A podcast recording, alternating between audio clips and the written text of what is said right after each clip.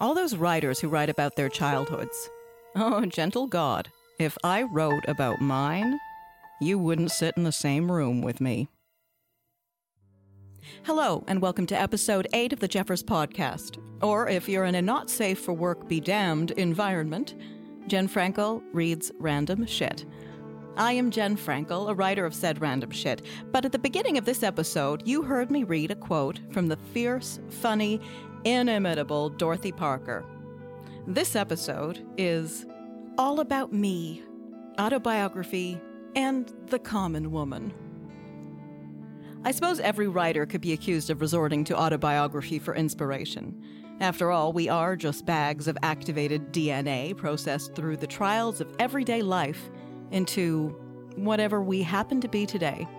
Our experiences become indistinguishable from our essence, if there really ever is light between those two things. What we write comes from what we know and how our seething neuron slow cookers of brains choose to meld the flavors. A bunch of years ago, I decided to tackle the International Three Day Novel Writing Competition with the idea of writing a memoir.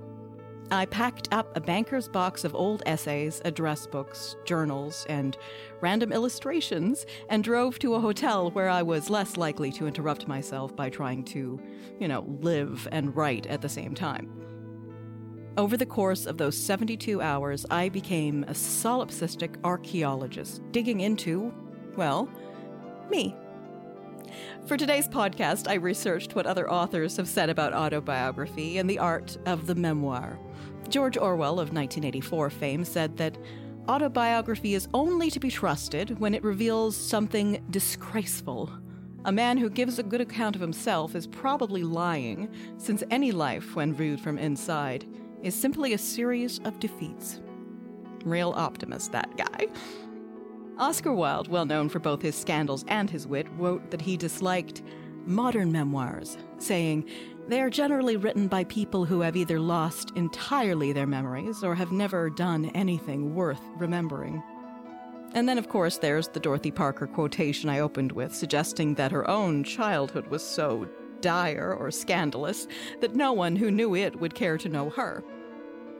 One of my inspirations for writing a memoir uh, for the three day novel writing competition was that Paris Hilton, at the tender age of, I think, 23, had already written hers. And I figured that by comparison, I must have done something.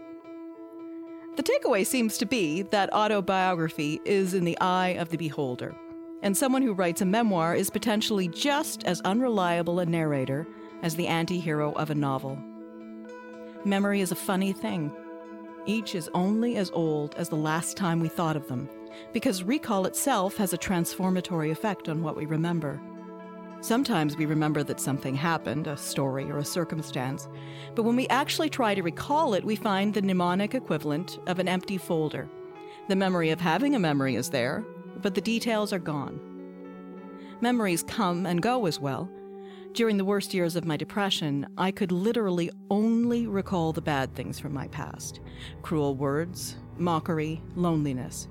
Recovery meant, to my surprise, spontaneous recollection of happier times, and a gentler overall viewpoint as if my growing strength allowed me to look upon my own foibles with more kindness. Today I'm going to read several selections from what has come to be called creative nonfiction in other words, a writerly approach to autobiography, where the author takes a true story and doesn't fictionalize it, but does give it some writerly flair. The first piece I'm going to read is the beginning of a memoir I wrote a few years back for that international three day novel writing competition. A terrific challenge, by the way, if you're up to it. it takes place over the long weekend in September. It's 72 hours of non stop stress, and in my case, at least, enough coffee to float a pretty serious boat. I called it Sincere Flattery. And I'm going to do a something a little different this week and kick it off with a quotation I used at the beginning of the book, which isn't strictly speaking a quotation since I made it up myself. This is Sincere Flattery, Chapter 1 Life Path 7.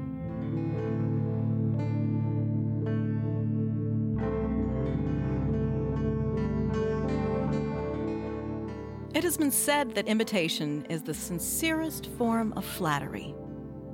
So, does that make autobiography the sincerest form of self flattery?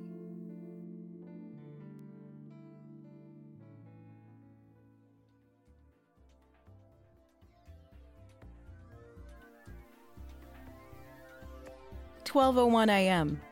Day one. I'm going to shove these tongs so far up your ass you can flip burgers with your tongue. That's how mad I am.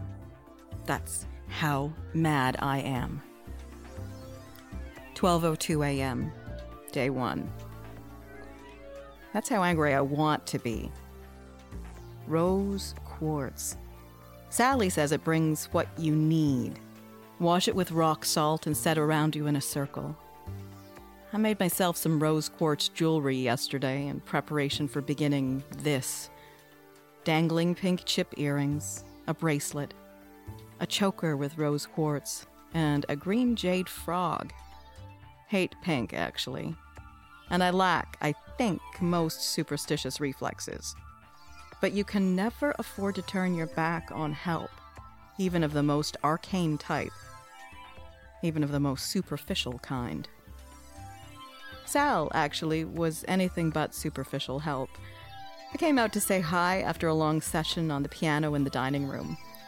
They let me play anytime there's nobody actually dining, and I needed, well, I played a lot of classical music instead of my usual mixture of modern pop and jazz and my own stuff. I stayed away from my own stuff completely, submerging myself instead in the older and, yes, arcane rhythms of Bach and Beethoven, Clementi, and Mozart. Music that taps the vein of the divine, you could say, if you were one of the type to say such things. I probably wouldn't. But I would say it was good, angry slash sad music. I wanted to be cleansed. I wanted all the anger to come out. Sally heard the anger and the sorrow. I probably think I hide my feelings better than I do. I explained that I was playing for catharsis today, too full of emotions to really enjoy myself or, or play anything I'd written. New writing was out of the question. She asked me my birthday. That's November 24th, 1970. I like the date. I like the month of November for a birthday. Apparently, there are fewer of us Sagittarians than any other sign. No one likes to have sex in March, I guess. But the chances are you know a disproportionate number of us we're loud. I like the number 24 as well. It appeals to my sense of balance. And it's the most divisible of all the dates you can have for a birthday, which I like very much. Tens and fives, the usual currency of civilization, are so staid and unmalleable. Twelves and sixes, they harken back to the inventors of the clock who thought divisible numbers were great. I'd have to say I agree. 1970 also seems like a good year to have been born. Nice round number, and it made me 30 in the year 2000. It also means that I missed the first flight to the moon, just barely. That keeps me feeling young around older friends. Sal did a quick tally on a piece of hotel stationery and nodded wisely. That's the problem, she said. Of course you're angry. Life Path 7 the most contentious of the paths. I'm supposed to be aggressive and confrontational, I guess, the way I was originally. And then, somewhere along the way, I became a pussy. 12:14 a.m., day 1. You're mean, she said. I don't know if I'd hurt her Maybe one of her friends. Maybe she just observed it. Such a comment to hang a life on, and strangely, I don't remember who said it. Strange, because I store those nasties in an inner file along with the circumstances, their speakers, and an itemization of their effects. Comment. You're always sitting up so straight. Do you think you're better than the rest of us? Speaker, Carol, grade 7. I think I've never really had good posture without wondering if I'm somehow offering the rest of the world a slap in the face. I slouch so as not to offend. Comment. What do you think you are? A dancer? Speaker.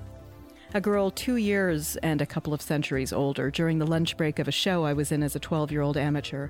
The older girls came in as I fooled around to the accompanist piano improvisations. Lesson? Don't let anyone see you do anything because they will ridicule you. I wonder why the pianist did nothing. Maybe he didn't hear them. Maybe he saw nothing wrong. Comment Pretty girls have whatever they want. Girls like you have to work hard to keep a boyfriend. Speaker No, I don't want to go into it. The anger is surging. They call them tapes, the voices that play and play in your head, saying the same hurtful things, repeating them, strengthening them, giving them renewed life. If I leave them, won't they fade? Or will they continue to lurk in the shadows of my mind, eating away at my confidence and self esteem, like Creutzfeldt Jakob syndrome or Alzheimer's, leaving the tissues of the brain in Swiss cheese tatters? How do I exorcise what isn't there? 12:24 a.m. day 1. Sally says I'm meant to be a shit disturber. I am meant to be at the center of conflict. She says 7 is a difficult path, but it gets worse if you reject it. Try to be something you're not. When I was about 17, someone told me I was mean. I always had thought I was funny. True, I could be a little biting, but I was a keen observer but I never thought I was out and out cruel. Still, the comment rang true. I knew people I'd made unhappy. I remembered comments I'd made that had struck home in a way that left big gaping wounds that I could see even from a distance. More than that, I knew I scared people. So I determined to be nicer, promised myself, in fact, to be sweet. If I could be a good, kind person, I could make things better around me and make the world a better place to be. So was the theory. Sally would probably say it was like trying to be a lion and tending a flock of lambs. Some creatures are not meant for the coddling and maternal aspects of life. I knew that when I decided I didn't want children somewhere around the age of nine. I never wavered. I knew my own nature. But I aspired to flout my instincts and my composition, and I think I have learned exactly the kind of price you pay when you go against nature. 12:30 a.m., day 1. I was walking with Sandy Jean one day. Her tag was sticking out the back of her shirt and I tucked it in for her. Oop, my seventh sense wasn't working too well, she said. Seventh sense? Yeah, the sense that tells you your tag's out or your fly's down. Or your bra strap's showing, we talked about the sixth sense after that. Some people, we decided, think of the sixth sense as an intuition or psychic abilities. Some people, Sandy J said, just say it's your sense of direction, of which I have a killer one. I just have to orient myself to north, and I can hold that direction in my head and find my way nearly perfectly. I can also find my car in a parking lot and navigate easily in malls both of which I hear are rare and coveted gifts, and the former, at least, is apparently not always or often found in women. Men are supposed to be the gazetteer kings, the human compasses. I do fine on my own. I like to navigate. I'm more than competent at it, and I make both a good driver and navigator. I can do both at once. I love learning a new town. When I first arrived in Stratford, I drove pizza delivery. A fine way to get to know a city's streets and shortcuts. Another favorite thing of mine. I love to be able to get somewhere efficiently. It appeals to some underdeveloped love of order in me. You'd never guess it existed from the state of my study. Although, that might be a different problem altogether.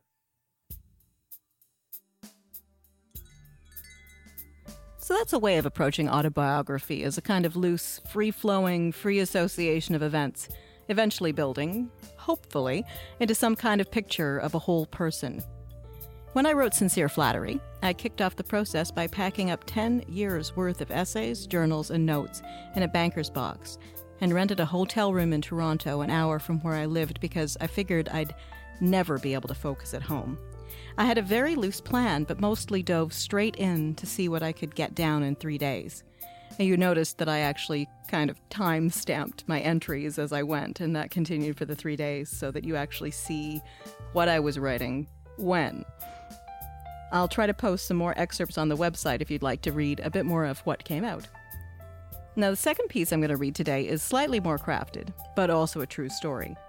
This may fall into the category of true life essay, filtered, of course, through a writer's pen, but I can absolutely guarantee that except for a little hyperbole in the title, it's all 100% true. This is The Devil is a Landlord. It's a really good thing I'm not the kind of girl who believes natural, everyday events can have arcane significance. Otherwise, I might take uh, the dead cat on my lawn as a bad omen. I've always held on to the idea that I'm a firmly confirmed nothing.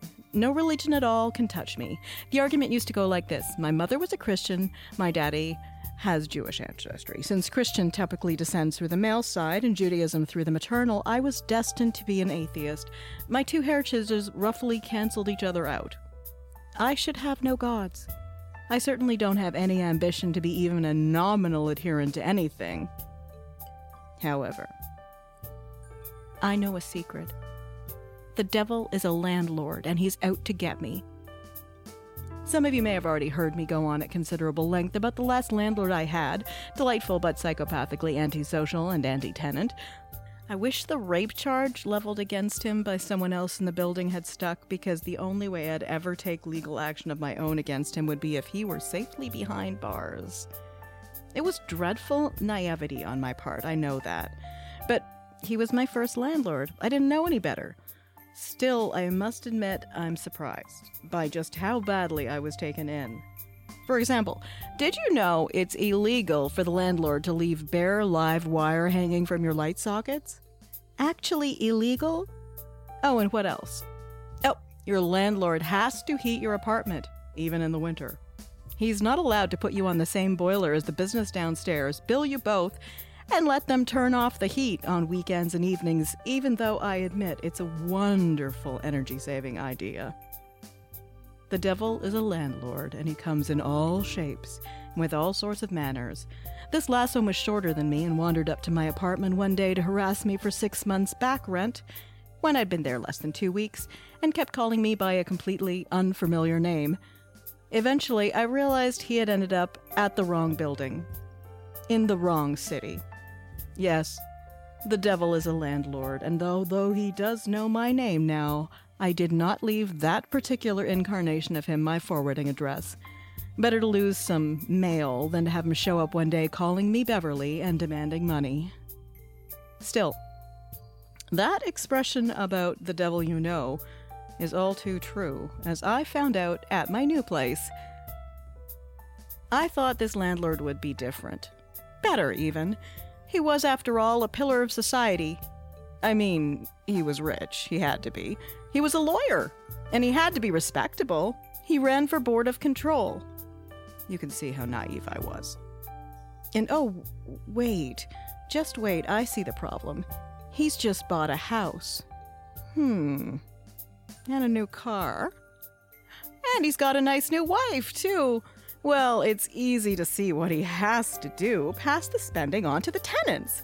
It's old Nick showing his true colors again, and me without some of those little necessities for another winter. The heat and hot water ran out when he became unable to scrape together his pennies for the gas bill. I'm back to heating the apartment with an open oven and strategically placed buckets of hot water. And while my heart goes out to the rat in debt, I have to admit, that dead cat on my lawn is giving me ideas. The devil is a landlord, and I wish I could force him to walk a good old imperial kilometer in my shoes, or at least sleep a night between my icy sheets. I won't be there, God knows. I hope he won't mind that I'm gonna bill the hotel room to his office. The devil is a landlord, and it's time for a mutiny in hell.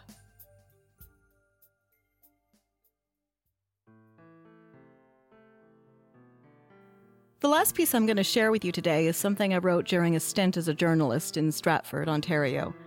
My editor read it and then refused to publish it. It was too personal, he told me, and I would thank him for it later. I've often thought of the decision he made over the years and the reasoning behind it, and despite being older and hopefully wiser, I still find no shame in it. I wished I'd been able to share it then, the way I get to now, because it seems like something people can relate to. Maybe a little more vulnerable than you're supposed to be as a writer, maybe too much autobiography for my particular column in the paper. But something important nonetheless. It has no title, so I guess I would just call it Loss. This week, I wanted to write about loss. I wanted mostly to write about loss and gain, actually, and how they come together sometimes, even when you sometimes don't recognize the positive check in the ledger of life at the time. I wanted to write through to catharsis, is what I'm saying. It's been a tough week on the emotional side. I come from a very small family. We take loss very well. We rally the troops and do a marvelous job of coping. But we are a small family nonetheless, and loss hits hard because it does a real number on our numbers. My maternal grandmother passed away two weeks ago, and her memorial was this past Sunday. That's a significant loss, both because of her own inestimable value as a person, but because she was the last survivor of that generation in our family. And as a dress, my father used the song, Sometimes I Feel Like a Motherless Child, to illustrate his feelings about his mother in law. My own mother reflected on all the roles that wonderful woman played in our lives. It was hard to see the gain it was easier to see the legacy, easy to appreciate the gift we had in her, but so difficult to be happy. Loss loomed larger. I'm also, on a much lighter note, experiencing serious post performance depression after closing the Stratford Community Players Show, Brigadoon, on Saturday. The assistant stage manager and I went into McLeod's, the Scottish shop, downtown Sunday morning, like a pair of punch drunk sailors. Every time we saw an item with the name of a character from the show, we'd sigh or make these little sobby noises. Oh, look at these little shot glasses with clan names. Oh, McLaren. Oh, and then the boohooing would begin again. The funny thing about loss and the sorrow it creates is how the world seems to change into a foreign place when you're really and truly sad. Friends seem to have different faces, all the dependable factors of daily life lose their comfort, and then their reality. You forget that although the emotion seems to be everything, nothing has really changed except inside. I've dispensed a lot of advice over the years, some of it I hope good. I once saved a friend from suicide, actually, by reading her a comic book. I didn't know until years later that I had caught her at such a vulnerable moment and that she had been on her way home to kill herself. Until I intervened with my impersonation, full voice reading of uh, The Tick. I can uh, maybe begin billing myself with the slogan, The Life Saving Vocal Stylings of. The catharsis didn't come from the writing, but I did find it. I called Ticket King's toll free line. No, I'm, I'm not going to a show, but I got through to a good friend who works there, whose losses I have weathered hand in hand over the years, and whose words came to me over the phone with a hint of something I might have said echoing in them. Maybe that's where the balance is. I see my grandmother's beliefs and strength in who I am. I heard a friend give me back the comfort I had once given her tempered with her own experiences and ideas. That's the gain. And the memorial, well, let's just say I definitely shouldn't have looked at my dad while I was trying to sing that duet with my brother during the service. There are times it is okay to lose it, but still, the show must go on, right?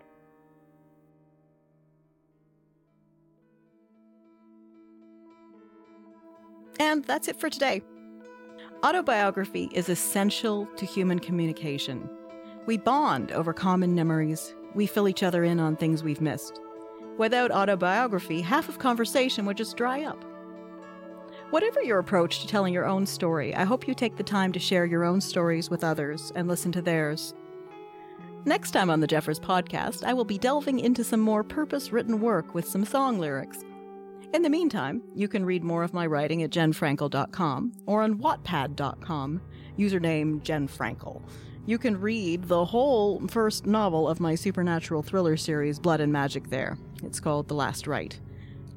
I'm also just starting to put up transcripts of the podcast on my website and hope to add some more links there for you to explore some of the writers I mention, and also full versions of the stories I've only read excerpts of on the show. If you enjoy what you've heard today, please follow me on Twitter at Jen Frankel or on Instagram at Jen Frankel Author. I also write books, and you can find them on your country's Amazon website. I also have a book coming soon from Calumet Press. My novel about a vegan zombie, Undead Redhead, is going to be issued by them sometime very soon, I hope. You can also subscribe to the podcast on TuneIn Radio, SoundCloud, iTunes, or your favorite app. I would love to hear your comments and questions. Be sure to rate this podcast wherever you listen, and you'll have my unending gratitude. Thank you for spending some time with me. Keep writing, reading, and listening, and I'll see you next time on Jen Frankel Reads Random Shit.